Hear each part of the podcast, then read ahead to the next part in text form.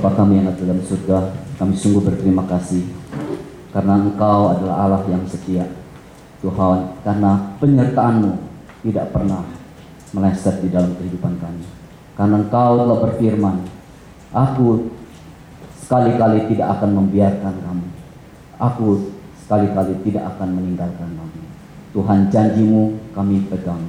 Tuhan bantulah kami Tuhan supaya kehidupan kami sungguh bisa nyata bisa jelas bahwa kami adalah pengikut-pengikutmu Tuhan. Terima kasih atas kesempatan yang Tuhan sudah berikan pada pagi hari ini. Kami mau belajar tentang firman-Mu kiranya rohmu sendiri yang bekerja di antara kami rohmu sendiri yang mencerahkan mata rohani kami. Tuhan biarlah engkau berfirman kami siap mendengar dalam nama Tuhan Yesus Kristus kami sudah berdoa. Amin. Silahkan dulu Pak Ibu sekalian. Selamat pagi Bapak Ibu sekalian Hari ini adalah hari terakhir di bulan Oktober ya. Waktu lewat cepat sekali.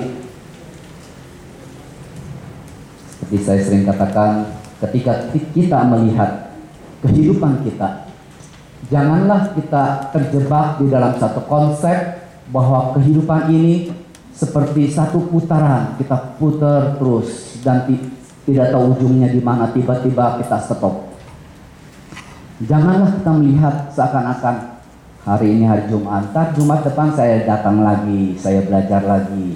Jikalau kita mempunyai pandangan sedemikian, maka kita tidak meng, e, melihat kehidupan dengan keseriusan. Kita tidak melihat waktu-waktu yang kita lewati begitu berharga. Karena terus terang di antara kita tidak ada yang bisa jamin bahwa Jumat yang akan datang kita semua akan ada di sini. Benar? Baru Sabtu yang lalu, setelah saya pulang dari Bandung, saya dengar memang ada anak di bagian musik yang sakit, koma, lalu hari Sabtu pagi saya ke Siloam menjenguknya. Jam 10 saya pergi. Keadaannya sudah kritis. Meskipun denyutan jantungnya masih cepat, tapi tekanan darahnya sudah rendah sekali. Jadi uh, kita bersama dengan orang tua. Pada pagi hari itu orang tua ketika bicara dengan dokter, mereka terus mengharapkan suatu uh, mujizat bisa terjadi. Dia terus berharap. Tetapi dokter memberikan satu kabar yang tidak baik kepada mereka. Jam 10, jam 11, jam 12 saya pulang makan, saya istirahat sebentar, jam 2 sudah tidak ada. Cepat sekali. Seorang mahasiswi yang baru umur 17 yang mempunyai suara emas. Dia mempunyai suara emas tapi orang tuanya tidak tahu. Mamanya berkata pada saya, anak saya ini benar-benar katanya. Saya tahu anak saya bisa nyanyi dari teman-temannya. Dia di rumah tidak pernah nyanyi. Dia tidak pernah nyanyi, tidak pernah main piano, mamanya tidak tahu dia bisa main piano. Pada satu kali waktu mamanya mendengar uh, dari temannya ada satu suara yang direkam, wah mamanya ter, tersanjung, suara siapa itu begitu bagus? Oh ini suara anak ibu, dia kaget. Suaranya itu seperti kayak profesional yang penyanyi opera, yang suaranya tinggi, yang merdu begitu, sehingga kita di sana ada sepasang suami istri uh, dosen suara ya dari Chicago. Wah dia begitu mendengar suara anak ini dia suka bukan maka itu di, di uh, diangkat menjadi uh, uh, murid asuhannya langsung. Ketika mendengar berita ini sepasang suami istri ini sangat sedih. Mereka setiap hari mengunjunginya. Mereka setiap hari bahkan mereka mengajak papa mamanya untuk nginap di rumah dosen. Ya begitulah Bapak Ibu sekalian, itulah kehidupan kita. Tidak ada yang tahu seorang mahasiswa yang mempunyai masa depan yang luar biasa. Tiba-tiba koma, tiba-tiba meninggal. Marilah kita melihat kehidupan kita seperti satu jalan yang lurus, bukan satu lingkaran yang berputar-putar di situ saja dengan konsep kehidupan yang jalan lurus ini, bagaimana kita menghidupi kehidupan kita. Di dalam surat Ibrani kita sudah belajar sangat banyak. Pada hari ini kita juga masuki uh, pasal yang terakhir, pasal 13 di surat Ibrani. Bapak Ibu sekalian, di 12 pasal pertama apa yang kita sudah belajar? Banyak sekali bukan? Banyak sekali. Uh, John Piper dia pernah mengatakan bahwa surat Ibrani itu seperti satu tanah yang luas. Di sana terdapat begitu banyak lembah-lembah. Lembah dan juga begitu banyak bukit-bukit. Apa yang dimaksudkan? Lembah-lembah itu adalah doktrin-doktrin kebenaran yang mendasar. Yang kita harus jelas, yang kita harus tahu. Dan bukit-bukit itu adalah satu dorongan, satu kesaksian hidup yang kita harus hidupi dengan kesadaran pengertian atas doktrin-doktrin yang mendasar itu. Lembah-lembah itu juga merupakan satu motivasi-motivasi sehingga kita tahu kenapa kita harus hidup suci. Karena ini. Kenapa kita harus hidup berdamai dengan orang lain? Karena ini. Itulah sebabnya sangat penting bagi setiap orang Kristen untuk mengenal kebenaran firman Tuhan. Hanya ketika kita mengerti kebenaran firman Tuhan, maka kita bisa menghidupi kehidupan Kristen ini dengan baik. Bukankah begitu? Itulah kerajaan Allah. Kerajaan Allah Tuhan Yesus juga di Matius katakan apa? Itu seperti seorang yang mencari barang yang berharga. Ketika dia mendapat pusaka itu, dia dengan senang hati dia menjual semuanya untuk mendapatkan tanah yang ada pusakanya di dalamnya. Kehidupan orang Kristen yang bisa berubah, kehidupan orang Kristen yang lain dengan yang lain hanya bisa terjadi jikalau orang itu telah mengenal Allah yang luar biasa. Hanya ketika orang itu mengetahui bahwa keselamatan yang didapati mempunyai nilai yang tak terhingga, maka dia mau meninggalkan apa yang dia ada. Benar? Jikalau kita umpamanya sudah dikasih satu kilo emas, lalu di tangan kita ada 100-200 ribu, pas ada yang butuhkan, dan sekilo emas ini kita baru dikasih. Apakah kita sulit melepaskan 100 ribu, 200 ribu ini untuk orang yang yang membutuh tidak tidak sulit. Kenapa? Karena kita tahu ini kita sudah dapat yang jauh lebih baik, yang jauh lebih berharga. Sistem nilai orang Kristen, jikalau tidak berubah, kita tidak mungkin menghidupi satu kehidupan yang mau berkorban untuk orang lain. Kita tidak mungkin akan bisa mengasihi orang lain jika kita tidak melihat betapa besarnya kasih karunia Tuhan, betapa besarnya cinta Tuhan pada kita, kita tidak mungkin sungguh menghidupi kekristenan kita kalau kita tidak sungguh-sungguh menyadari Tuhan Yesus sudah mati di kayu salib, mencucurkan darahnya, membiarkan tubuhnya dihancurkan demi kita. Bapak Ibu sekalian, di dalam surat Ibrani diberikan begitu banyak dasar-dasar iman, doktrin-doktrin yang dasar. Yang kelihatannya kita bilang, aduh ini rumit-rumit amat tentang Melkisedek, tentang Tuhan adalah imam yang agung, tentang kemah suci dan lain-lain. Tetapi jikalau kita tidak mengetahui itu secara mendalam, sehingga menjadi kesadaran kita, maka tidak mungkin kita menghidupi kehidupan ini dengan baik. Itulah keuntungan kita setelah kita melihat Ibrani ini. Kita sudah belajar banyak. Surat penulis surat Ibrani pertama-tama di dalam berapa pasal pertama dipusatkan tentang apa? Yaitu tentang siapakah Yesus. Siapakah Yesus? Pasal pertama tentang siapakah Yesus? Yesus adalah anak Allah. Pasal kedua, siapakah Yesus? Dia adalah anak manusia. Dia telah datang ke dalam dunia ini membawa keselamatan bagi umat manusia. Pasal ketiga, siapakah Yesus? Yesus adalah nabi yang besar. Dia lebih besar daripada Musa.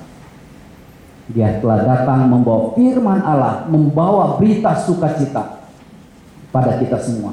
Dan dia berseru, bertobatlah pada manusia dan datanglah pada dia karena dia adalah jalan satu-satunya. Setelah itu di pasal keempat, itu satu dua tiga itu adalah dasar ya, doktrin yang mendasar. Lalu pasal 4 dimulai dengan apa? Sebab kita sudah mendengar suara Yesus langsung. Jikalau kita sudah mendengar suara Nabi, kita tidak mengikutinya, maka celakalah kita. Tetapi sekarang anak Allah sendiri yang datang. Jika kita tidak mengikuti, kita akan lebih celaka lagi. Itu sebabnya kita harus terima firman Tuhan. Ya, kita harus ada di dalam perhentian. Kita jangan lagi murtad, kita jangan lagi seperti orang Israel yang selalu melawan akan firman Tuhan. Marilah kita tulis sehingga kita mendapatkan perhentian di dalamnya. Lalu di dalam pasal 4 dikatakan apa? Dikatakan yaitu Yesus adalah siapa? Imam yang agung.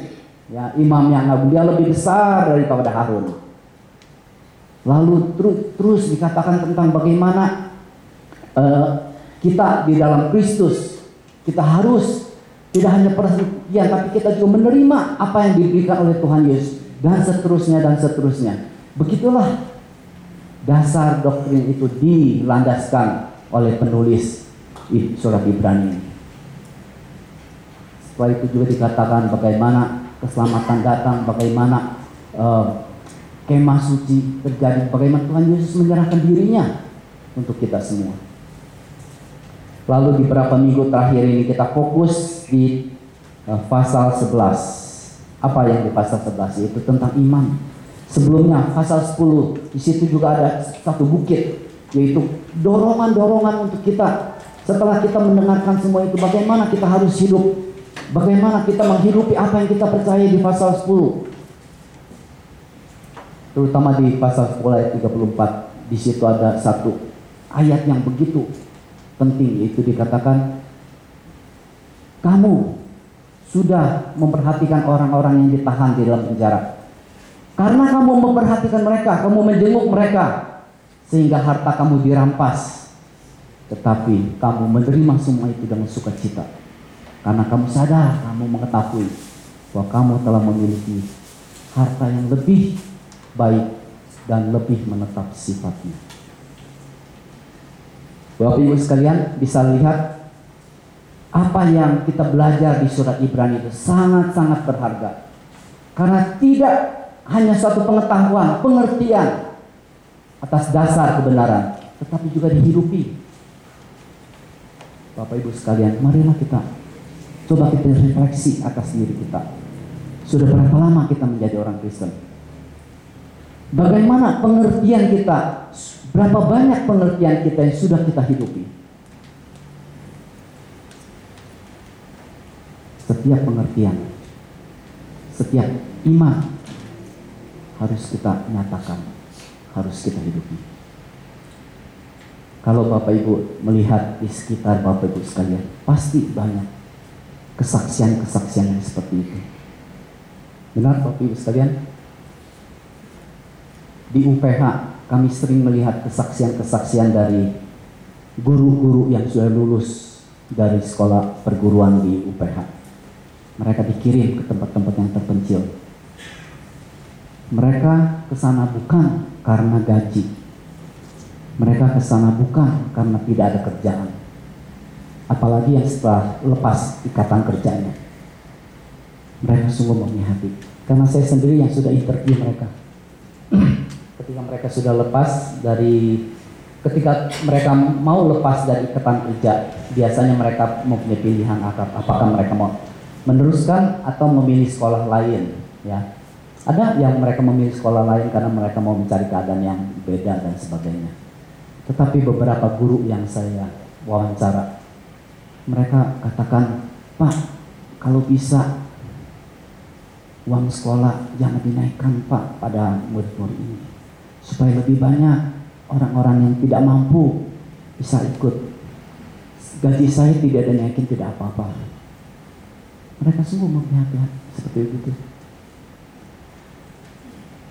Ada lagi uh, cerita di saya itu sekitar dua tahun yang lalu ya. Seorang guru yang kita taruh di Ambon bernama Jeffrey. Jeffrey Kalau tidak salah itu adalah tahun yang pertama atau kedua di sekolah Dian Harapan di Ambon. Seperti yang kita ketahui di Ambon itu adalah satu kota yang boleh bilang terpecah dua di mana satu kubu adalah di mana tempat-tempat orang Kristen, di satu kubu lagi tempat-tempat orang Muslim. Sekolah kami di tempat orang Muslim, sehingga sering mendapat eh, gangguan-gangguan uh, dan juga memang daerah situ sering banyak keributan, perkelahian dan secara massal gitu. Mereka sering pakai pedang, sering pakai pistol dan sebagainya. Jeffrey melayani Tuhan di tempat seperti itu. Tapi dia tidak takut, dia tidak minta dipindah.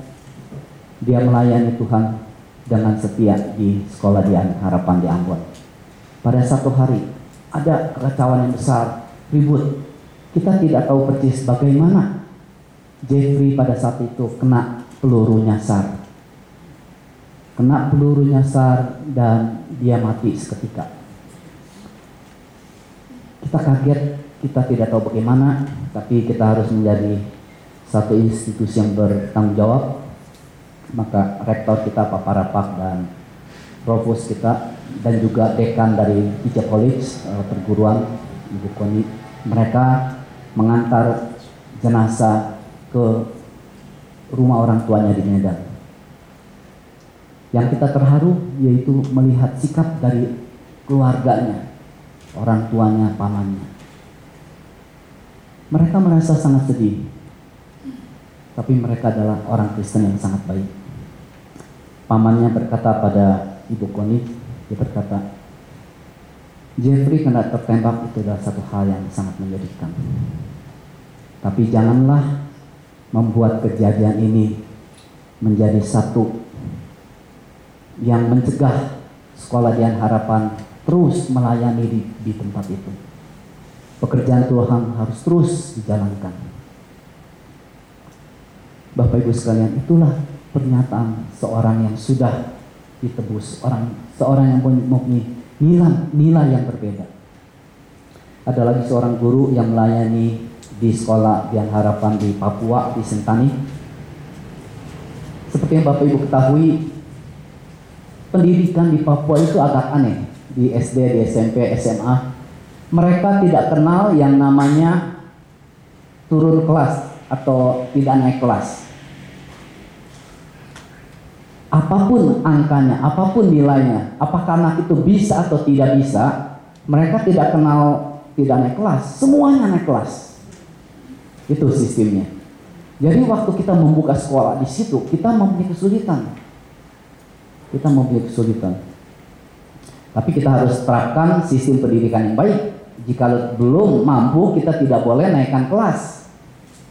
Nah, ketika kita menerapkan sistem ini, banyak orang tua yang marah-marah, mengancam-ancam mau pukul guru kita. Ada satu anak, dia mempunyai abangnya ya, pokoknya yang di kepolisian. Wah, polisi itu sangat berangas. Ketika dia mendengar adiknya tidak naik kelas, pertama kali seumur hidup dia mendengar bahwa ada yang tidak naik kelas sangat marah. Dia naik motor, cepat sekali. Ditabrak itu gerbang pintu sekolah, pagar sekolah tabrak. Dia langsung masuk ke kelasnya, pakai motornya langsung masuk ke kelas. Dipegang itu gurunya, dipukul di depan murid-murid. Pukul-pukul terus. Akhirnya sesudah itu diancam. Awas ya kalau melapor polisi karena sekolah harus lapor polisi. Akhirnya tetap kita harus lapor dan orang itu ancam akan bunuh guru itu. Dan untuk keamanan guru muda ini kita pindahkan dia ke sekolah kita yang di Makassar. Tetapi kita bilang dia, kamu di sini saja ya, kamu pindah tidak usah balik ke Papua. Tapi dia tidak mau. Dia bilang, ah, justru di tempat seperti itulah lebih memerlukan saya. Dia minta-minta, dia mau balik.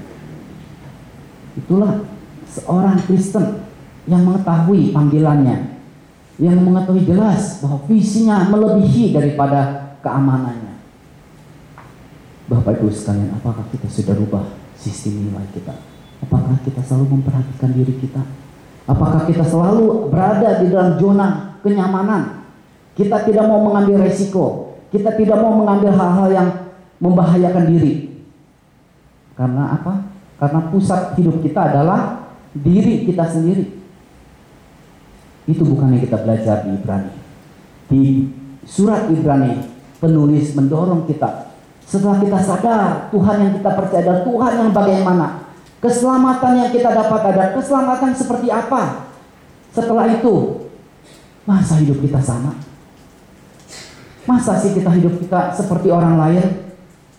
Hanya mengandalkan apa yang di dalam dunia ini? Itulah kira-kira. Banyak sekali kesaksian-kesaksian yang lain. Ada lagi kesaksian yang pernah mungkin saya ceritakan di sini yaitu tentang seorang suami istri yang menjadi misionori di Mamit yang bernama Wesley, Gail, dan Esther. Mereka ada di sana sudah lebih dari 25 tahun. Tapi ceritanya tentang ayahnya, yaitu Stan Dale. Stan Dale adalah satu misioner yang sangat setia, yang cukup terkenal melayani di Papua. Setelah dia melayani bertahun, berpuluh-puluhan tahun, dia mendengar ada satu suku, yaitu suku Yale yang sangat buas, yang sangat bahaya. Suku ini kalau dia sudah menangkap orang, dia tidak hanya membunuh, tidak hanya dimakan dagingnya, lalu tulangnya itu dipotong-potong, digiles, digiling supaya hancur menjadi debu, lalu ditebarkan supaya rohnya jangan balik mengganggu mereka. Itulah kebuasan daripada suku Yale ini. Tapi Stendel dia mendapat dorongan dari Tuhan bahwa justru dalam suku yang begitu buas firman Tuhan harus dikabarkan maka Stendel setelah berdoa-doa dia dan beberapa uh, pengikutnya dia pergi ke tempat itu benar saja ketika dia sebelum dia sampai di situ semuanya sudah keluarkan panah-panahnya sudah mengancam jangan mendekati mereka. Tapi Stendel dengan pelan-pelan dia maju, dia berkata-kata saya datang mem mem memberitakan Injil apa, tapi mereka tetap keluarkan panahnya, lalu dipanah dia. Setelah dia, dia dapat satu dua panah, dia berdiri sebentar, terus dia tetap maju dan dia dicabut panahnya, lalu dipatahkan, dibuang. Wah mereka kaget, dia pikir ini orang ini kuat sekali, dipanah lagi terus. Dia tetap berusaha berdiri, Sudah saya tidak tahu berapa lama dia tahan, dia berdiri, dia berjalan, dicabut itu semua panah. Akhirnya dia roboh. Akhirnya dia jatuh. Kita tidak tahu apakah dia akhirnya dimakan, akhirnya tulangnya digilas. Tapi berita itu terdengar oleh anaknya Wesley yang waktu itu hanya umur 17 tahun di Australia. Setelah dia mendengar berita itu, dia sangat sedih, dia sangat tidak tahu apa yang uh, dia harus pikirkan. Tetapi setelah masa-masa emosi berlalu, dia mengambil satu sikap yaitu dia mau mengampuni orang suku Jale itu. Dan tidak hanya dia mengampuni, dia berkata, saya akan meneruskan misi daripada papa saya. Maka Wesley akhirnya balik ke suku yang sama. Dia mengabarkan Injil. Sekarang di tempat itu sudah 1.500 orang yang percaya Tuhan di sana. Di sana ada sekolah, sekolah di harapan. Di situ juga ada sekolah, uh, sekolah kitab. Puji syukur pada Tuhan. Wesley, dia bisa mengambil alasan ini untuk membenci orang Papua untuk membenci orang suku Yale. Tapi sebaliknya, dengan kesempatan seperti dia ditunjukkan bahwa dia bisa dengan kasih Kristus mengasihi mereka. Itulah contoh kesaksian daripada orang yang sungguh menerima Tuhan dan bagaimana sikapnya berubah. Satu cerita yang paling uh,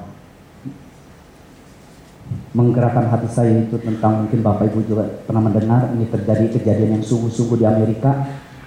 satu orang uh, dokter yang kehilangan istrinya, maka dia hidup dengan seorang putrinya.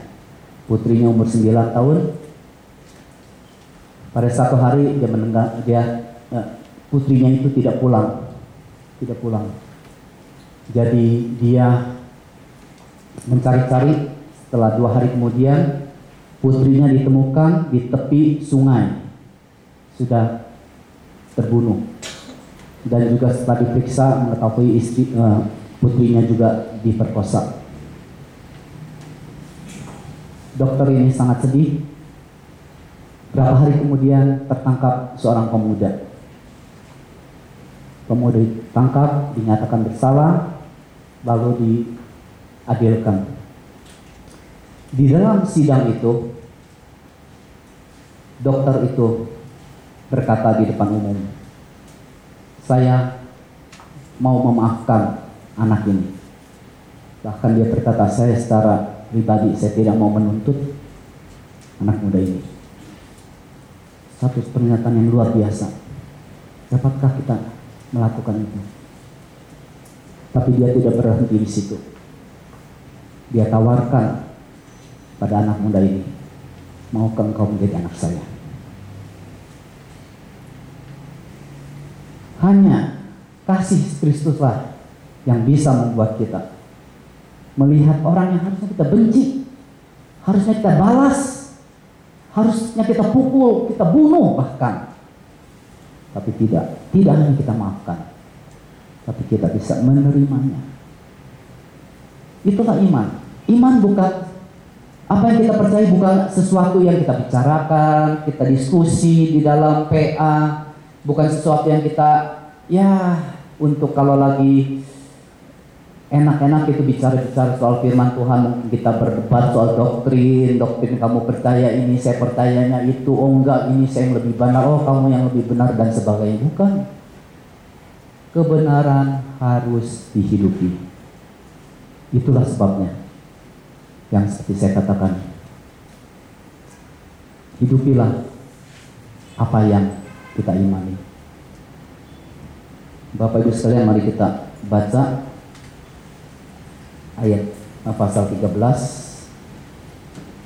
ayat 1 sampai ayat 6.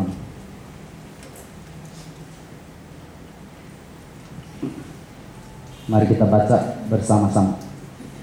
Peliharalah kasih persaudaraan. Jangan kamu lupa memberi tumpangan pada orang. Sebab dengan berbuat demikian, beberapa orang dengan tidak diketahuinya telah menjamu malaikat-malaikat. Ingatlah akan orang-orang hukuman, karena kamu sendiri juga adalah orang-orang hukuman.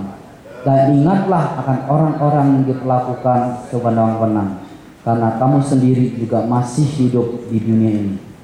Hendaklah kamu semua penuh hormat pada perkawinan dan janganlah kamu mencemarkan tempat tidur. Sebab orang-orang sundal dan pezina akan dihakimi Allah. Janganlah kamu menjadi hamba uang dan cukupkanlah dirimu dengan apa yang ada padamu. Karena Allah telah berfirman, Aku sekali-kali tidak akan membiarkan engkau dan aku sekali-kali tidak akan meninggalkan engkau. Sebab itu dengan yakin kita dapat berkata, Tuhan adalah penolongku, aku tidak akan takut. Apakah yang dapat dilakukan manusia terhadap aku? Bapak Ibu sekalian, Coba kalau kita perhatikan ayat 1 sampai ayat 4. Ini adalah kelakuan, ini adalah sikap-sikap yang Tuhan mau kita ada terhadap sesama kita. Jadi jikalau kita perhatikan pasal 11, pasal 12, pasal 13, apa perbedaan pasal 11 dengan pasal 12? Masih ingat? Pasal 11 adalah tentang apa? Tentang iman dan juga apa yang kita lihat di sana adalah kesaksian-kesaksian orang lain, benar? Ya, saksi-saksi iman. Lalu apa yang ada di dalam pasal 12? Jadi kita, ya kan? Artinya seperti secara gampang, nih, lihat nih kesaksian orang yang beriman di masa lalu. Lalu kalau kamu, kamu harusnya begini, begini, begini. Dorongan dan nasihat, benar? Tetapi apa bedanya pasal 12 dan pasal 13? Terutama di dalam 6 ayat ini. Coba perhatikan. Apa bedanya? Iya, yaitu terhadap sesama kita, benar? Jikalau pasal 12 itu lebih didorong kehidupan kita, sikap kita pada Tuhan. Kita harus setia, kita harus tekun, kita harus kudus, kita harus bersyukur, kita harus melayani dan sebagainya. Yaitu ketika kita mau menghidupi iman yang kita punya ini kepada Tuhan kita harus bagaimana? Tapi di ayat 1 sampai 6 pasal 13 ini yaitu pada sesama kita. Hanya ketika kita sungguh-sungguh mengetahui siapakah Tuhan yang kita percaya, iman seperti apa yang kita dapat, keselamatan seperti apa yang kita yang telah diberikan kepada kita, baru kita bisa menghidupi ayat 1 sampai ayat 4 ini. Apa arti ayat 1 sampai ayat 4? Kesatu yaitu kita harus mengasihi, belajar mengasihi orang. Gampang atau tidak mengasihi orang? Kalau gampang itu dia tidak taruh di paling belakang. Justru kalau biasanya ya kita menulis buku itu yang penting-penting yang ini di depan. Tapi konklusinya di belakang. Jadi setelah kamu mengetahui semua ini, kamu harus bagaimana? Jadi yang di belakang itu adalah yang ujung-ujungnya, yang mentahnya itu yang di belakang. Mengerti ya? Jadi kita kan kadang-kadang ngomong-ngomong banyak akhirnya mentahnya soal soal uang juga. Nah begitu juga. Ini juga ujung-ujungnya duit. Kalau di dalam firman atau surat Ibrani ini ujung-ujungnya adalah apa? Bagaimana kita interact dengan Tuhan? Banyak orang Kristen yang kita ketahui bukan karena imannya, eh, bukan karena dia jago mengerti ini dan itu, tapi apa? Tapi karena kasihnya. Betul? Kita bilang dia adalah orang Kristen yang baik, bukan karena dia mengerti, oh Allah kita adalah Allah Tritunggal, oh karena dia begini, karena dia begitu, bukan. Kita melihat kehidupan orang itu di setiap hari. Lalu ayat 2 apa? Itu kita harus berbuat baik. Kita harus berbuat baik.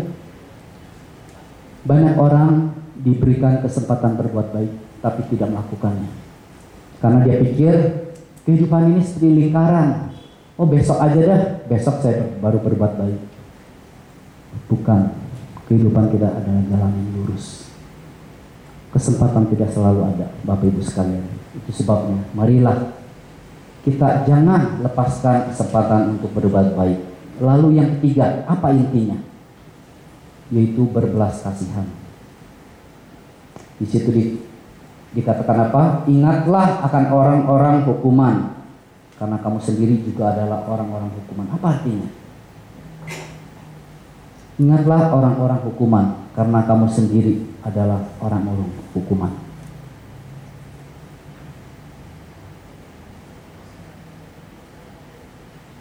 Ya, ingatlah orang-orang hukuman itu orang-orang yang berbuat salah, orang-orang yang salah menurut hukum-hukum dunia ini. Tapi ketika kamu juga adalah orang-orang hukuman, mungkin kamu bukan orang yang dipenjara, tapi itu hukum Tuhan. Ingat, kadang-kadang kita bilang Tuhan Yesus berkata, biarlah orang mati yang menguburkan orang mati. Memang sama-sama suaranya kedengarannya orang mati, tapi beda orang matinya. Orang mati yang pertama adalah orang mati secara rohani, tapi orang mati yang kedua adalah orang mati yang secara fisik. Begitu juga di sini. Kamu memperhatikan orang-orang hukuman, memang mereka karena situasi membuat mereka menjadi orang yang tidak baik, melanggar hukum, mereka dipenjara. Tapi jangan meremehkan mereka, jangan merendahkan mereka. Karena kita sendiri sebenarnya juga begitu. Secara hukum Allah kita tidak lebih baik daripada orang-orang itu. Dengan pandangan seperti begitu maka kita bisa mempunyai belas kasihan. Benar Bapak Ibu sekalian? Itulah sebabnya kita penting mempunyai kesadaran, mempunyai iman yang benar. Baru kita bisa menghidupi kehidupan yang berkenan berkenan pada Tuhan. Lalu di 4 ayat 4 juga dikatakan kita harus hidup kudus Karena Tuhan kita adalah Tuhan yang kudus. Di ayat di pasal 10 eh, pasal eh, sorry pasal 12 di ayat 4 sampai ayat 11 di situ dikatakan bahwa kita diberi kesengsaraan, tantangan hidup. Dan Allah memakai itu untuk mendisiplinkan kita. Setelah itu di ayat 12 ayat 14 dikatakan apa? Supaya kita mempunyai kudus, hidup yang kudus. Supaya kita mempunyai hidup yang berdamai dengan orang lain. Kekudusan adalah satu hal yang merupakan sangat-sangat penting bagi orang Kristen. Yang terus terang menjadi pergumulan kita. Makin lama makin sulit, terutama bagi pria.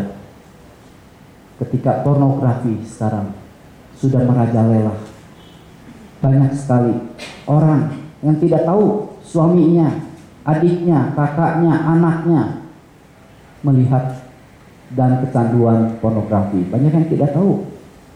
Karena sekarang dengan HP, dengan Samsung ini laptop apa segala macam kita bisa melihat dengan mudah sekali semuanya gratis. Bagaimana kita menjaga kekudusan kita? Setelah kita mengetahui bahwa Tuhan kita adalah Tuhan yang kudus. Setelah kita mengetahui hanya ketika kita di dalam kekudusan kita bisa melihat Allah kita bisa berkaul dengan Allah. Apakah kita tidak mau hidup kudus supaya kita bisa berkenan pada Allah? Ini adalah suatu kehidupan yang didorong bukan karena kita harus e, mencintai sesama kita, kita harus e, berbuat baik, berbelas kasihan dan hidup kudus. Kita melakukan ini semua bukan karena supaya kita mempunyai status yang lebih baik di hadapan Allah. Mengerti Bapak Ibu sekalian? Kita melakukan ini semua karena menyadari betapa besar kasih Tuhan.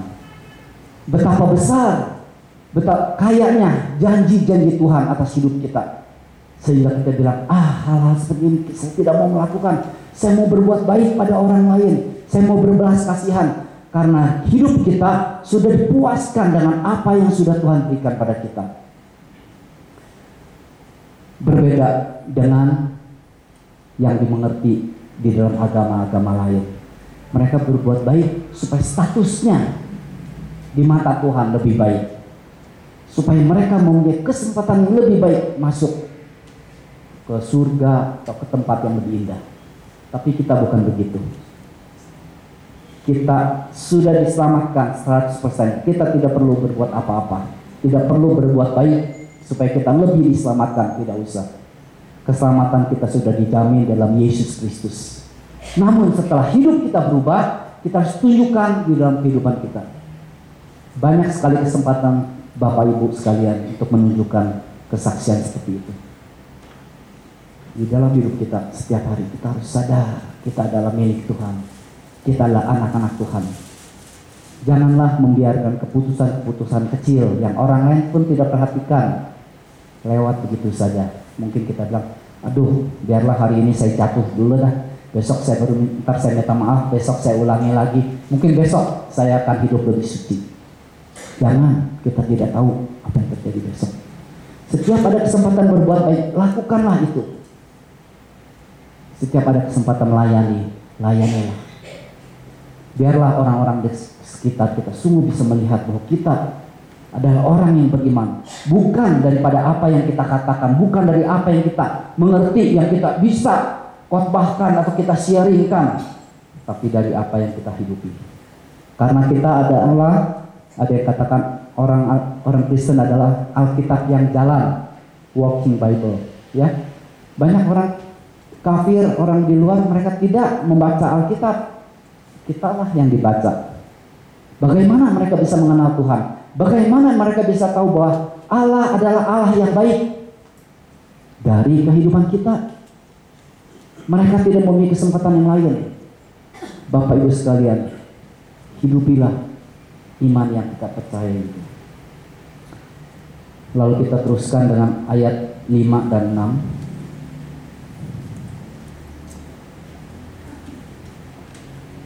Janganlah saya baca, janganlah kamu menjadi hamba uang dan cukupkanlah dirimu dengan apa yang ada padamu. Karena Allah telah berfirman, Aku sekali-kali tidak akan membiarkan engkau, dan aku sekali-kali tidak akan meninggalkan engkau. Sebab itu dengan yakin aku dapat berkata, Tuhan adalah penolongku, aku tidak akan takut. Apakah yang dapat dilakukan manusia terhadap aku? Ayat yang kelima dengan jelas dikatakan, janganlah kita semua ini jadi hamba Tuhan dan cukupkanlah dirimu dengan apa yang ada padamu. Itu adalah satu dorongan. Kalau kita mau pakai kata-kata dari John Piper adalah itu ada satu bukit. Satu bukit itu jangan menjadi hamba uang. Janganlah kita hidup hidup ini hanya untuk uang. Hanya untuk karier kita. Hanya untuk bisnis kita tapi kita harus melepaskan diri dari cinta uang. Itu adalah satu bukit. Lalu lembahnya apa? Lembahnya adalah yang dikatakan oleh Tuhan yaitu karena Allah telah berfirman, aku sekali-kali tidak akan membiarkan engkau dan aku tidak sekali-kali tidak akan meninggalkan engkau. Jadi cara kita untuk bebas dari cinta uang yaitu kesadaran, yaitu iman yaitu kepuasan atas janji-janji Allah ini.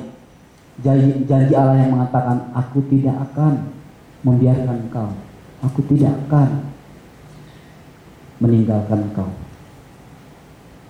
Apakah kita percaya itu? Kadang-kadang kita menganggap janji Tuhan ini, ya itu adalah kalimat di Alkitab lah. Tapi kita jarang menganggap bahwa firman Tuhan itu diberikan pada kita secara pribadi Itulah kelemahan kita. Kalau kita baca Alkitab itu, kita sering pilih-pilih. Benar? Kalau yang susah-susah, kalau yang hidup susah itu segala yang memikul salib, ah ini untuk hamba Tuhan. Kalau yang ini janji-janji kayaknya, wah ini untuk yang orang zaman dulu. Oh, kalau yang ini saya sekarang yang berkat-berkat, nah ini untuk saya ini. Tapi kadang-kadang kita takut memegang janji pun kita takut. Tuhan sudah bilang, aku tidak akan membiarkan engkau dan meninggalkan engkau. Saya mau tanya, berapa di antara kita yang ada di sini? Secara jujur, secara yakin bahwa ini adalah firman Tuhan untuk kita secara pribadi. Berapa banyak? Tidak usah angkat tangan. Kadang kalau mungkin secara jujur Mungkin banyak di antara kita yang bilang, kadang-kadang saya percaya. Benar? Kadang-kadang saya tidak mau memikirkan. Benar, Bapak Ibu sekalian? Memegang janji Tuhan dan puas dan apa yang Tuhan sudah berikan. Itu tidak mudah. Itu adalah satu perjalanan yang kita harus didewasakan. Tuhan mau kita mempunyai iman. Tuhan mau kita menghidupi apa yang kita imani. Bapak Ibu sekalian, jika kita memegang janji ini, maka kita tahu karena Allah, jika Allah sungguh tidak akan membiarkan kita, tidak akan meninggalkan kita. Jadi yang menjadi sumber sentosa kita, aman kita, bukan dari hal-hal dalam dunia ini, termasuk uang, tetapi dari Dia sendiri. Seberapa banyak kita imani janji-janji Allah, maka seberapa banyak kita bisa menghidupi iman itu. Seberapa banyak kita yakin bahwa Tuhan tidak akan membiarkan dan meninggalkan kita, maka semakin mudah kita melepaskan diri kita dari belenggu uang, dari belenggu harta. Saya sering melihat sebagian orang kaya, memang betul dia tidak memegang hartanya. Wah, seakan-akan wah, dia sangat memperhatikan uangnya. Kalau uangnya disentuh orang sedikit marah segala wah. Tapi ada sebagian orang kaya yang bisa melepaskan. Bahkan tidak usah orang kaya, orang yang sederhana. Dia melihat uangnya adalah itu adalah yang diberi oleh Tuhan.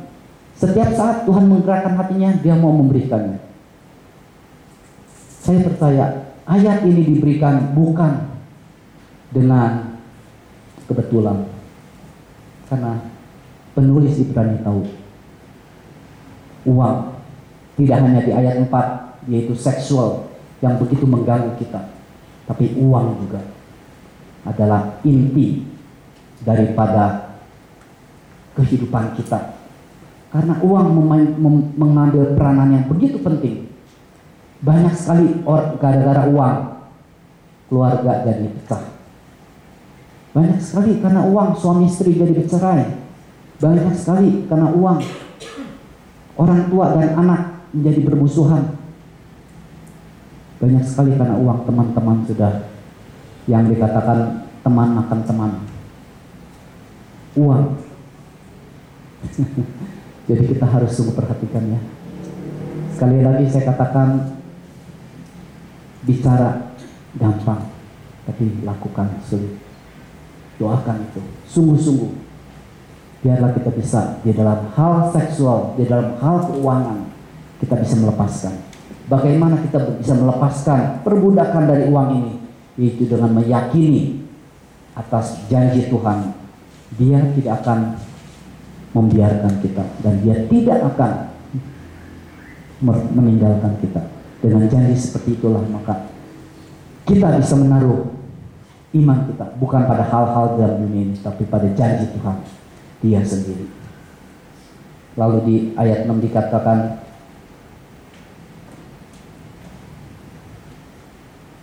karena sebab itu dengan yakin kita dapat berkata Tuhan adalah penolongku Aku tidak akan takut apakah yang dapat dilakukan manusia terhadap aku.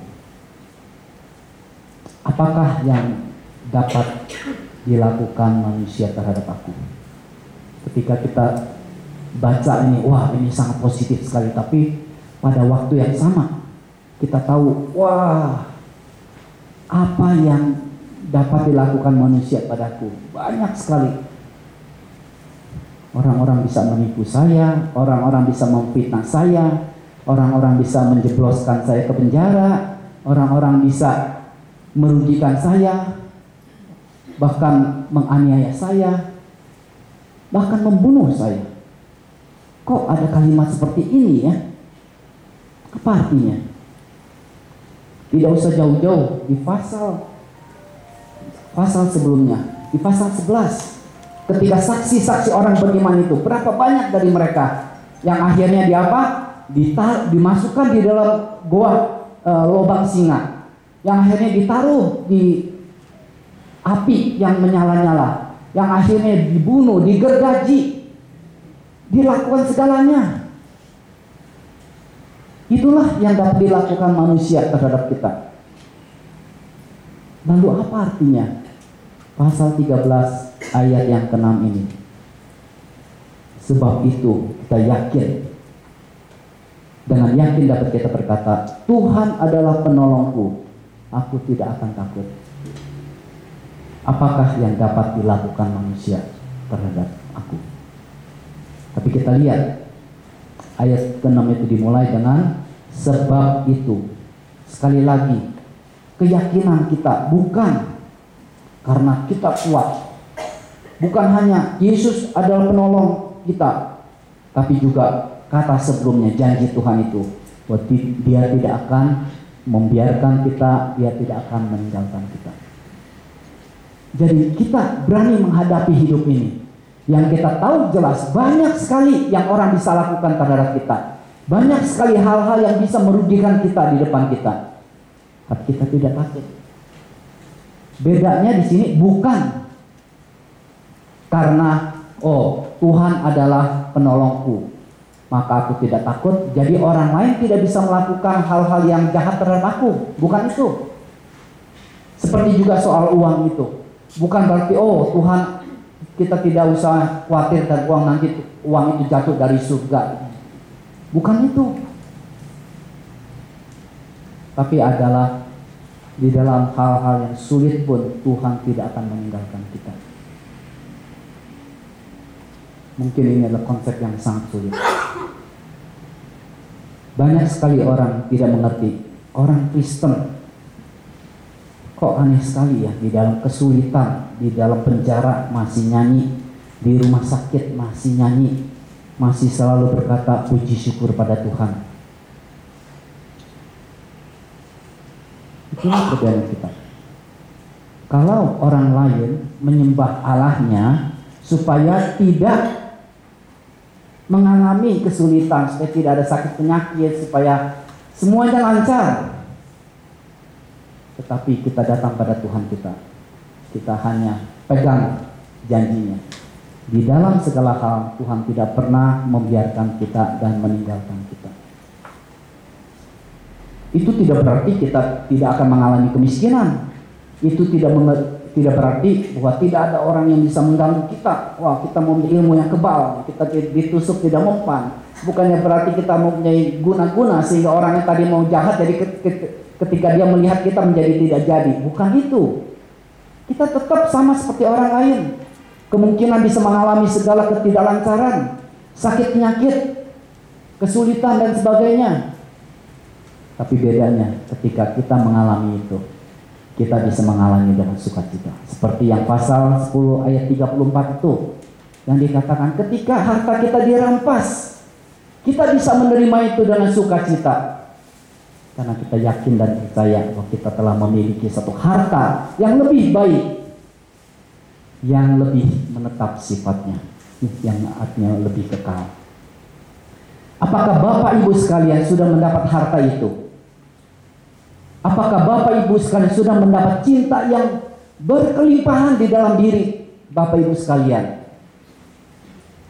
Jikalau Bapak Ibu belum mengalami itu, sulit Bapak Ibu bisa melakukan dari ayat 1 sampai ayat 4 bahkan ayat 5 dan ayat 6. Bagaimana kita bisa mencintai orang dengan sungguh-sungguh jikalau tidak ada cinta Tuhan yang berkelimpahan di dalam diri kita? Bagaimana kita bisa berbuat baik dan berbelas kasihan jika tidak menyadari bahwa kita orang yang tidak layak telah diterima oleh Tuhan menjadi anak-anak Allah. Bagaimana kita bisa melakukan itu?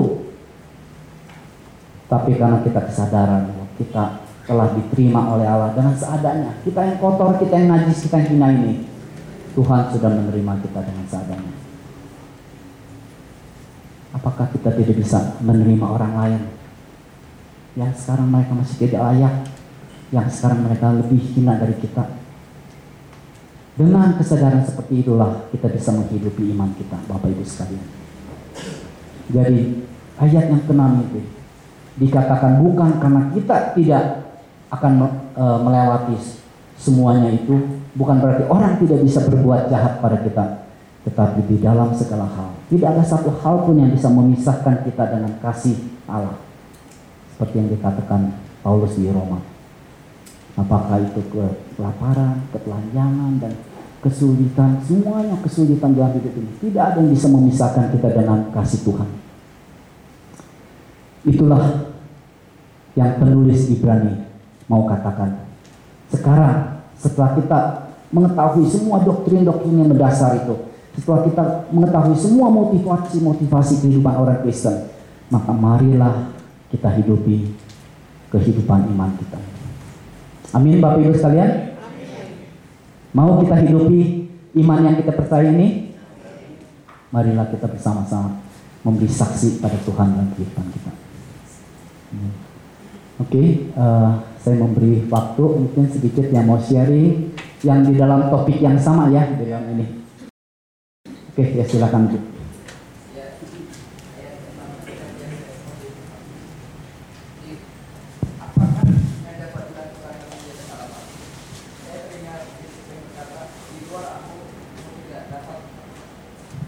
kasih. Di luar aku kamu tidak dapat melakukan apa pun. Maksudnya apa pun yang baik. Karena apa pun yang jahat pasti dapat dilakukan di luar Yesus. Jadi pengertiannya seperti itu. Jadi apa pun yang baik tidak dapat dilakukan orang yang di luar Yesus. Jadi ini apa apakah yang dapat dilakukan? Jadi saya punya keberanian cari mati untuk mewartakan Yesus itu karena itu. Karena dia nggak berapa bisa waktu dia menghina saya, meledek saya, itu kan bukan perbuatan baik. Jadi semakin nyata buat saya Kasihan banget gitu ya. Saya memberitakan kabar baik yang dilakukan apa? Ya menghina saya, menghina Yesus gitu. Saya memang terluka ya kalau Yesus di, di, di apa roh cemburu dari Yesus itu memang ada pada saya. Sehingga kadang-kadang saya juga kayak menangis gitu Pak ya. Tapi memang mereka nggak bisa melakukan apa pun. Sampai membunuh pun itu artinya apa? Semakin nyata. Dia banget banget di luar Yesus. Baik. Jadi terima ngapain takut mati untuk mewartakan Ya, Yesus? Itu terima kasih, Pak Yesus kasih. Ada lagi yang lain? Lain Bapak. Terima kasih Pak kesempatannya. Kita tak kadang-kadang seperti orang Israel Pak. Nah bagaimana caranya? Karena kadang-kadang itu suka menyangkal Tuhan. Nah dalam batin kita karena sendiri sudah berhasil menyangkal Tuhan, bukan menyangkal setan Pak. Nah jadi kita kan punya apa roh hikmat, roh pengertian. Nah pengertian-pengertian itu yang membuat kita menyangkal Tuhan Pak. Seperti orang Israel itu.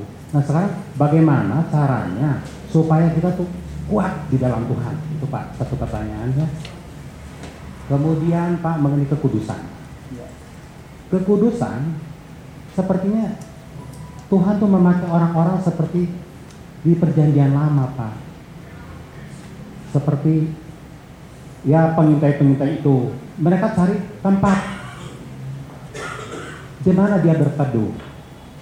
Seperti di situlah tempat dia bisa main-main dan cari informasi. Nah, apakah dan dari situ akhirnya keturunan-keturunan terjadi yang melekat pada kita semua. Oleh itu sepertinya aneh gitu Pak itu apa namanya Tuhan tuh memakai mereka mema- memakai tapi meminta kita supaya kudus. Nah, bagaimana caranya? Karena seperti eh, Daud saja Pak ya melihat istri Uria timbullah. Nah itu kan salah satu bahan. Nah oleh karena itu saya mohon petunjuk Bapak. Pak. Terima kasih Pak. Coba eh, sebentar sebentar saya, saya mau tanya, coba bisa nggak diperjelaskan sedikit? Saya, saya mau bapak itu. Ya kalau tolong diperjelas sedikit itu maksudnya tentang kekudusan saya masih kurang itu tangkap nih. Ceritanya kita kan diminta untuk hidup, Hidup kudus, betul. Sementara contoh daripada eh, Daud saja Ya, ya. pada waktu dia nengok di Iya. jendela. Iya. Nah timbullah gairah itu. Ya, Nah, secara jasmani dia Ya. timbullah, maka dia berani bagaimana mengangkali si Uriah Ya. supaya mati di medan. Ini kan tuntutan buat kita juga, Pak. Ya. Nah, itu ya, Pak. Kemudian tadi apa, Pak? ya udah ini, ini, aja dulu ya. Tadi eh, sebelumnya tentang eh, kita suka menyangkal ya, menyangkal. Oke, tentang hidup kudus ini kalau kita lihat dari apa yang terjadi di Raja Daud ini, apa yang kita bisa pelajari? Yaitu tidak ada satu orang pun yang kebal terhadap pencobaan. Jadi kita harus lari dari pencobaan. Mengerti Pak? Jadi jangan pikir, oh saya adalah hamba Tuhan, saya sudah masuk sekolah teologi 20 tahun, saya kebal. Tidak ada kebal. Jadi kalau seperti kita tahu, oh di situ ada orang mandi, jangan sengaja ke situ. Ya kan, dalam doa Bapa kami apa? Jauhkanlah kami. Iya. Sekarang orang Kristen itu masalahnya pengen tahu, pengen lihat, Ah ya, semua YouTube apa semua itu sangat eh, sekarang itu siap saji. Banyak sekali keadaan begitu. Jadi kalau saya secara pribadi saya lihat itu mengatakan bahwa kita sebagai orang Kristen jangan sok kebal, lari, lari. Kita siap. meng- Jangan bilang itu. Saya kadang-kadang berbicara dengan pendeta-pendeta besar ya, yang seperti saya pernah katakan juga, saya bicara dengan terbuka dengan eh, pendeta besar seperti Richard Pratt. Dia juga bilang kelemahan banyak orang Kristen termasuk saya adalah di seksual. Setiap anak laki-laki kelemahan terbesar itu di seksual. Jadi kalau udah tahu itu jangan sengaja, jangan sengaja dipiara itu binatang yang di dalamnya jangan dipiara, jangan dipiara. Karena memang benar kan kalau kita kasih makanan binatang itu binatang itu kuat. Pada satu hari kita dikalahkan oleh binatang itu. Jangan jangan eh, membiarkan ini kita semua. Jadi itu di mereka di komputernya ditaruh satu eh, program yang disebut Covenant Eyes. mata perjanjian. Jadi kita sudah berjanji pada Tuhan atas mata kita. Jadi covenant eyes. Jadi siapa yang itu ke site-site yang tidak bagus, mereka akan tahu. Jadi kalau seperti mereka membuka site yang tidak bagus di kantor, mereka akan dikeluarkan. Jadi kita harus dan juga ini baik ya yaitu uh, kalau kaum pria bisa ada small group ya dua tiga orang yang percaya sering kumpul mendorong diri kita supaya kita jangan jatuh dalam percobaan jangan juga menjadi budak uang dan juga harus bagaimana mencintai istri dan keluarga dan sebagainya. Kalau ada kumpulan seperti itu, itu juga bisa menjadi satu sarana yang mendorong kita hidup suci, ya Pak ya. Mungkin ada lagi yang oh itu Bapak itu yang Bapak.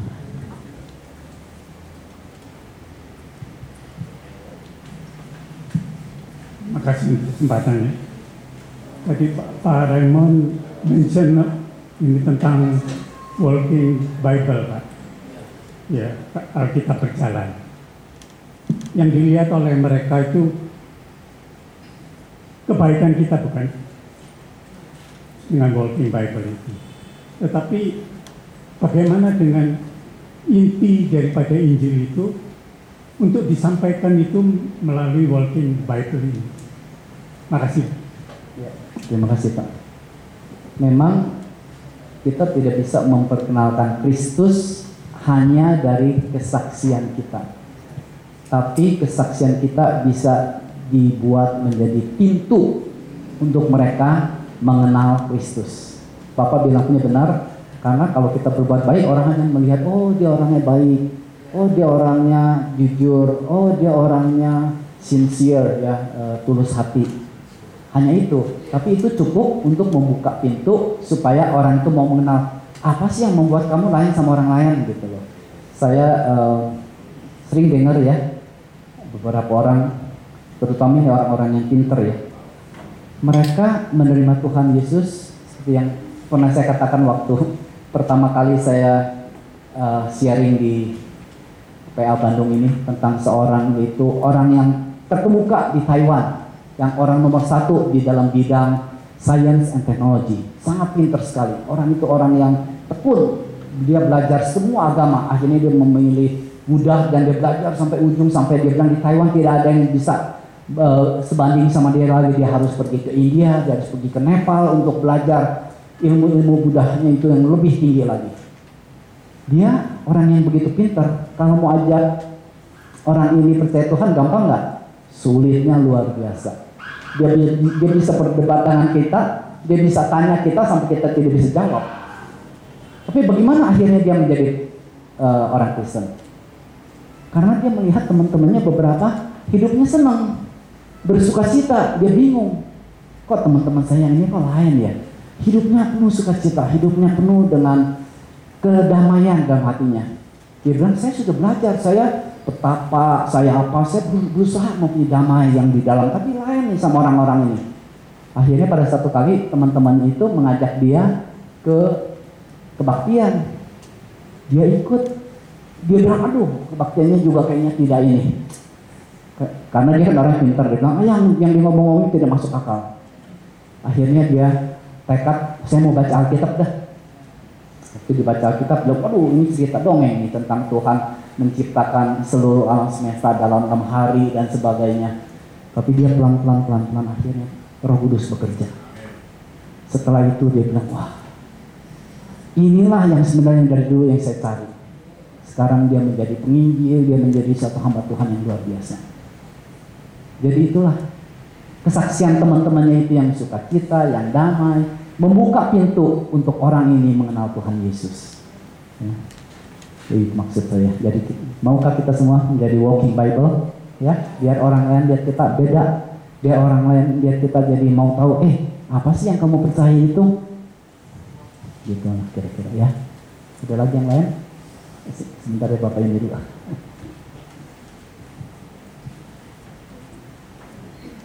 Ya, terima kasih ya. Sebenarnya kalau urusan Bapak bagi saya sudah jelas ya. Tapi tergugah oleh dari Bapak tadi mengenai Betseba Daud. Uh, pemahaman saya, hal kejatuhan demikian itu adalah karena godaan iblis pak, menurut saya. Tapi kalau bapak jelas pendapat ini tolong diulaskan. Ada beberapa contoh umpamanya. waktu muda sudah saya alami kami uh, cross country sedangkan ya akhirnya yang jadi calon istri saya waktu itu dia mengajar sekolah minggu karena hari minggu kita berangkat tinggal dia meninggalkan tugas tanggung jawab akhirnya terjadi ya istilah kesasar kita dalam cross country terpisah bingung cari gimana gimana? Akhirnya bilang aduh saya sadar saya meninggalkan tugas saya. Jadi godaan itu tidak ikut saja kayak cross country kan kita ramai-ramai senang-senang. Itu godaan. Kemudian eh, pengalaman di kantor ada. Teman dia bingung aduh tugas saya ini gimana begini dan kebingungnya dia tinggalkan tugas ini. Dia ke belakang ada istilah itu ya gudang. Ketemu teman ngobrol. Direktur kemudian datang ke gudang lihat bilang ngobrol bubar semua. Itu dipanggil? Nah, tanya "Loh, kamu kan ada tugas untuk diselesaikan kenapa ada di sini? Nah, baru dia mengakui su- memang pak saya agak bingung agak gini-gini. Nah, tapi harusnya kan dia bertukar pikiran dengan teman atau gimana ini malah ngobrol. Nah, jadi digoda oleh iblis untuk lalai meninggalkan tugasnya. Nah sehingga godaan iblis itu kalau menurut saya itu sangat em, bisa sangat halus sekali sehingga kita itu terbuai tergoda. Ataupun kadang-kadang kita menyadari nah ini contoh kembali dengan godaan waktu Hawa. Jadi kita tahu firman kita apa tapi itu bisa mengubah atau membuat pola pikir kita atau pemahaman kita sehingga kita juga tergoda atau terbuai oleh godaan iblis. Jadi pemahaman saya adalah karena godaan iblis pak. Terima kasih. Ada yang mau menjawab? Saya percaya iblis memfasilitasi ya, membuat lingkungan kita me- e, mencoba kita. Tapi kalau kita jatuh, apalagi di dalam hal seksual, itu adalah dari daging kita. Kita punya nafsu, kita punya keinginan daging kita. Jadi jangan terburu-buru salahin iblis. Diri kita sendiri itu loh kita harus menyadari kita memiliki kelemahan seperti itu. Itu saja. Jangan sok kuat, itulah. Kalau untuk bapak-bapak, saran saya hari ini cuma bilang jangan sok kuat. jangan bilang ah saya umur segini, enggak lah. Kalau sudah masuk dalam pikiran kita, Tuhan sudah tidak berkenan. Ya, marilah kita sama-sama kita saling mengingatkan semuanya kita memiliki kelemahan seperti itu. Itu. Ya, terima kasih. Saya tertarik di ayat 4 ini ya. Eh, mujizat pertama yang Yesus lakukan itu adalah ketika dia menghadiri perkawinan di Kana. Itu mujizat yang luar biasa. Artinya Yesus begitu eh, apa ya dengan perkawinan itu benar-benar serius gitu ya. Tapi sekarang orang-orang Kristen banyak tidak menjadi contoh. Bahkan hamba-hamba Tuhan yang besar tidak menjadi contoh. Sehingga banyak orang-orang di luar Kristen menyatakan, katanya di Kristen hanya sekali dalam se- seumur hidupnya. Tetapi sekarang kita sudah mencoreng kitab kita sendiri. Jadi saya untuk untuk bicara kepada hamba-hamba Tuhan mungkin tidak bisa. Saya minta saran ke Pak Raymond, mungkin ada gabungan PGI. Tolong dipertahankan kitab ini artinya apa? Perkawinan itu tolong benar-benar eh, disucikan. Ketika pertama melangkah, perkawinan diberkati dengan tidak layak, artinya tidak seharusnya dilakukan, tapi itu diberkati. Awal langkah pertama sudah salah. Bagaimana untuk selanjutnya dia menjadi keluarga yang kudus. Tetapi banyak orang membela diri. Daripada saya tidak ber- eh, melakukan hal-hal yang tidak sewajarnya, saya harus eh, dan pendeta mau saja merestui seperti itu. Jadi ini mungkin beban-beban kita semua ya, terutama yang kompetensinya bisa ke situ. Mudah-mudahan ada rapat besar di PGI untuk eh, membahas seperti ini sehingga orang-orang di luar Kristen melihatnya benar-benar pengikut Yesus itu benar-benar menjalankan apa yang ada di Injil. Terima kasih Tuhan Yesus berkati. Saya rasa itu adalah satu eh, pengamatan yang tepat memang sekali memang betul sekali eh, banyak sekali orang Kristen mengikuti gaya hidup orang dunia mudah bercerai mudah menodai hubungannya saya rasa setiap gereja harus mulai memperhatikan pembinaan pranikah itu. Pembinaan pranikah harus diperkuat. Lalu tentu sebagai institusi apakah itu PGI dan sebagainya itu harus menekankan pada hamba-hamba Tuhannya supaya di dalam mimbarnya pun terus diingatkan. Dan tentu yang paling penting adalah komitmen masing-masing dari individu itu. Pernikahan adalah satu institusi yang pertama yang didirikan oleh Tuhan di mana Adam dan Hawa dipersatukan. Hubungan seperti itu juga dipakai menjadi satu contoh hubungan kita dengan Tuhan Yesus. Kita adalah pengantin daripada Tuhan Yesus. Bagaimana kita mempersucikan diri, menguduskan diri kita, mempersiapkan kita menjadi pengantin yang baik. Itu semua konsep-konsep yang penting yang pada saat ini memang lemah. Kita harus sama-sama kita harus dorong. Baik, Bapak Ibu sekalian, terima kasih waktunya. Kita senang Tuhan sudah memimpin kita, kita sudah belajar sesuatu, tapi kita harus menerapkannya di dalam kehidupan kita. Mungkin kita nyanyi satu lagu lagi. Setelah itu kita tutup dalam doa.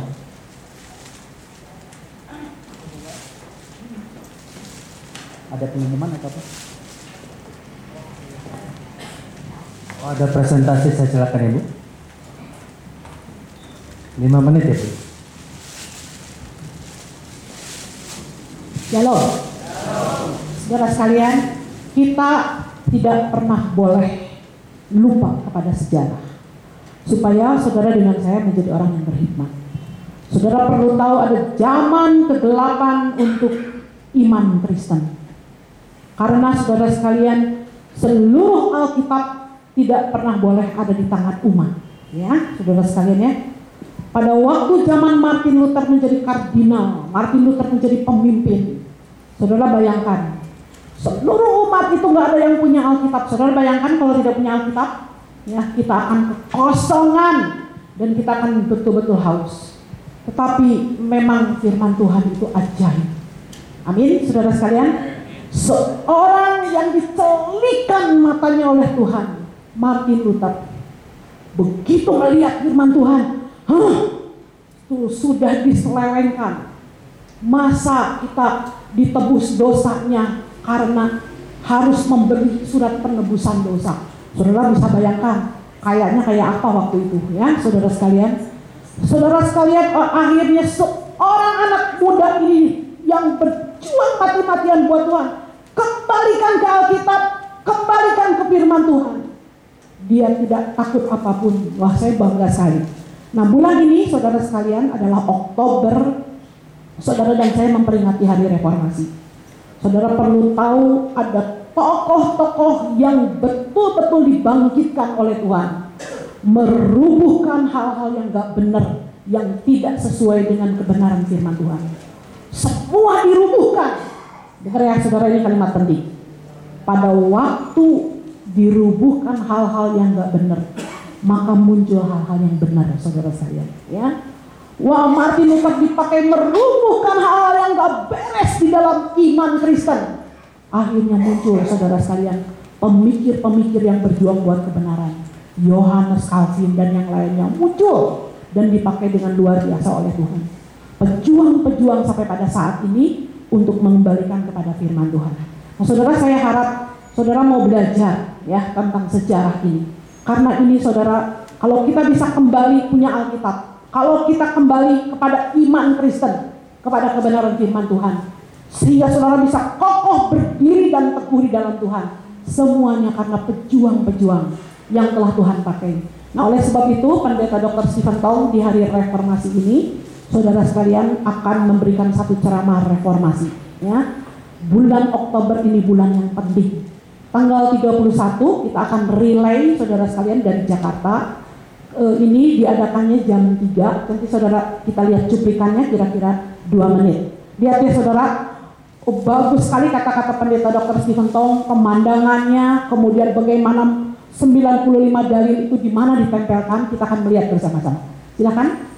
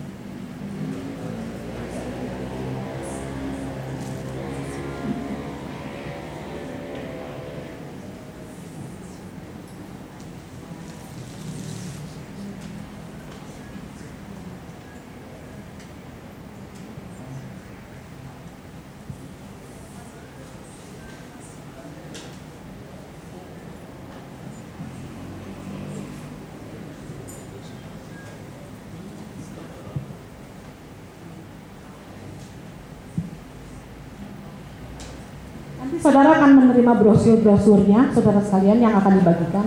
Di situ saudara bisa mendaftarkan diri. Nggak bisa ditayangkan? Kalau CD bisa nggak Pak? Saya bawa CD. Seperti film begitu di Oh ini Pak, lain kalau Pak tahu.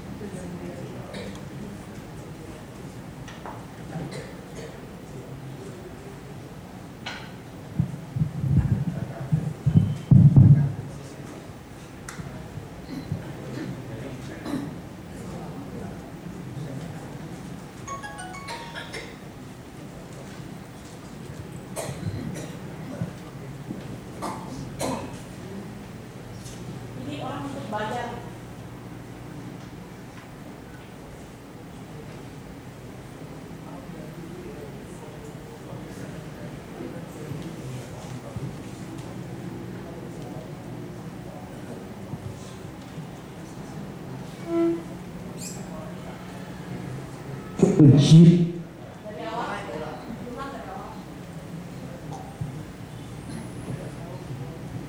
Ya, dua menit kita konsentrasi.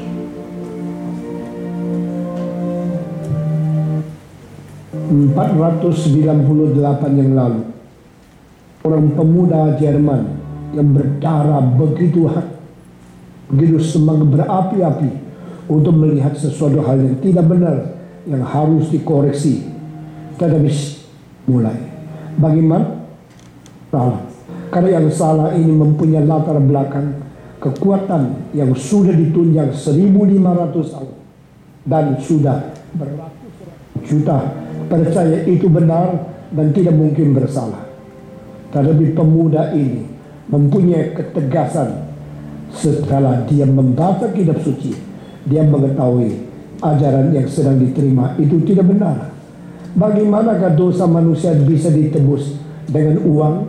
Bagaimana dengan beli tiket jiwa bisa masuk ke surga? Bukankah ini satu pelecehan terhadap darah Yesus yang sudah dialirkan di atas kayu salib?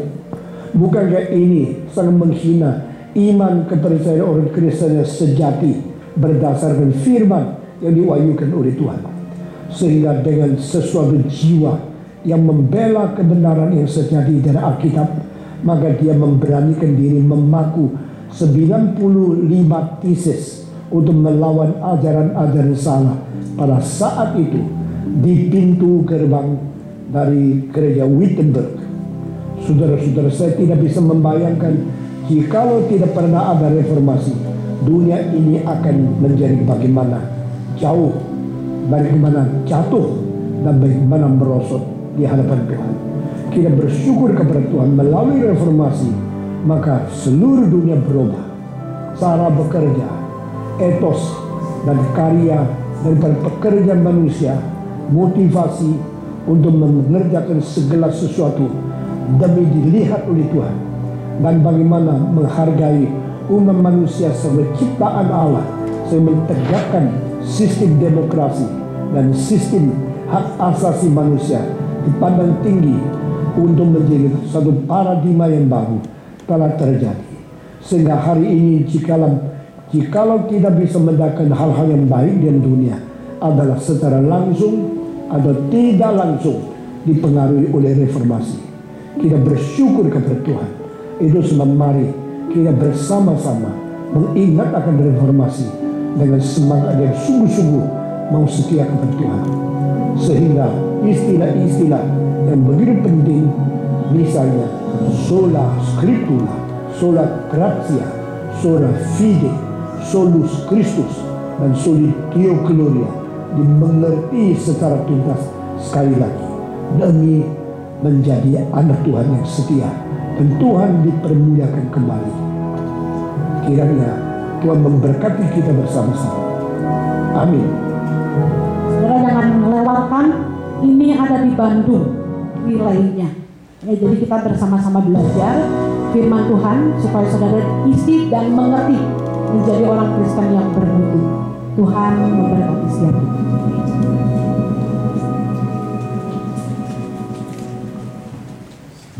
Ya, kata jangan melewatkannya besok ada di Bandung.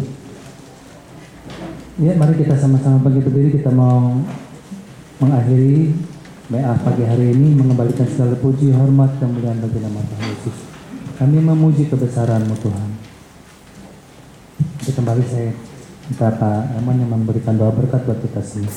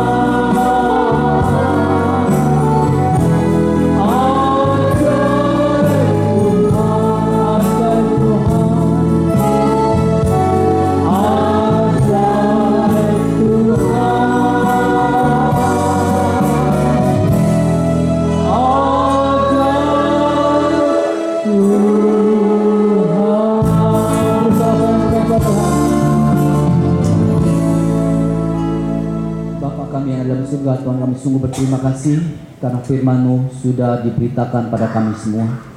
Tuhan kami terima kasih karena rohmu sendiri yang sudah mencerahkan hati dan pikiran kita semua.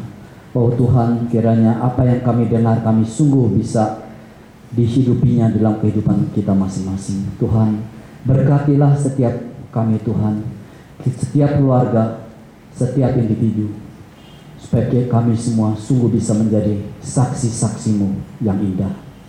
Kiranya kasih karuniamu, damai sejahteramu, dan penyertaanmu berserta kita semua, mulai sekarang sampai selama-lamanya.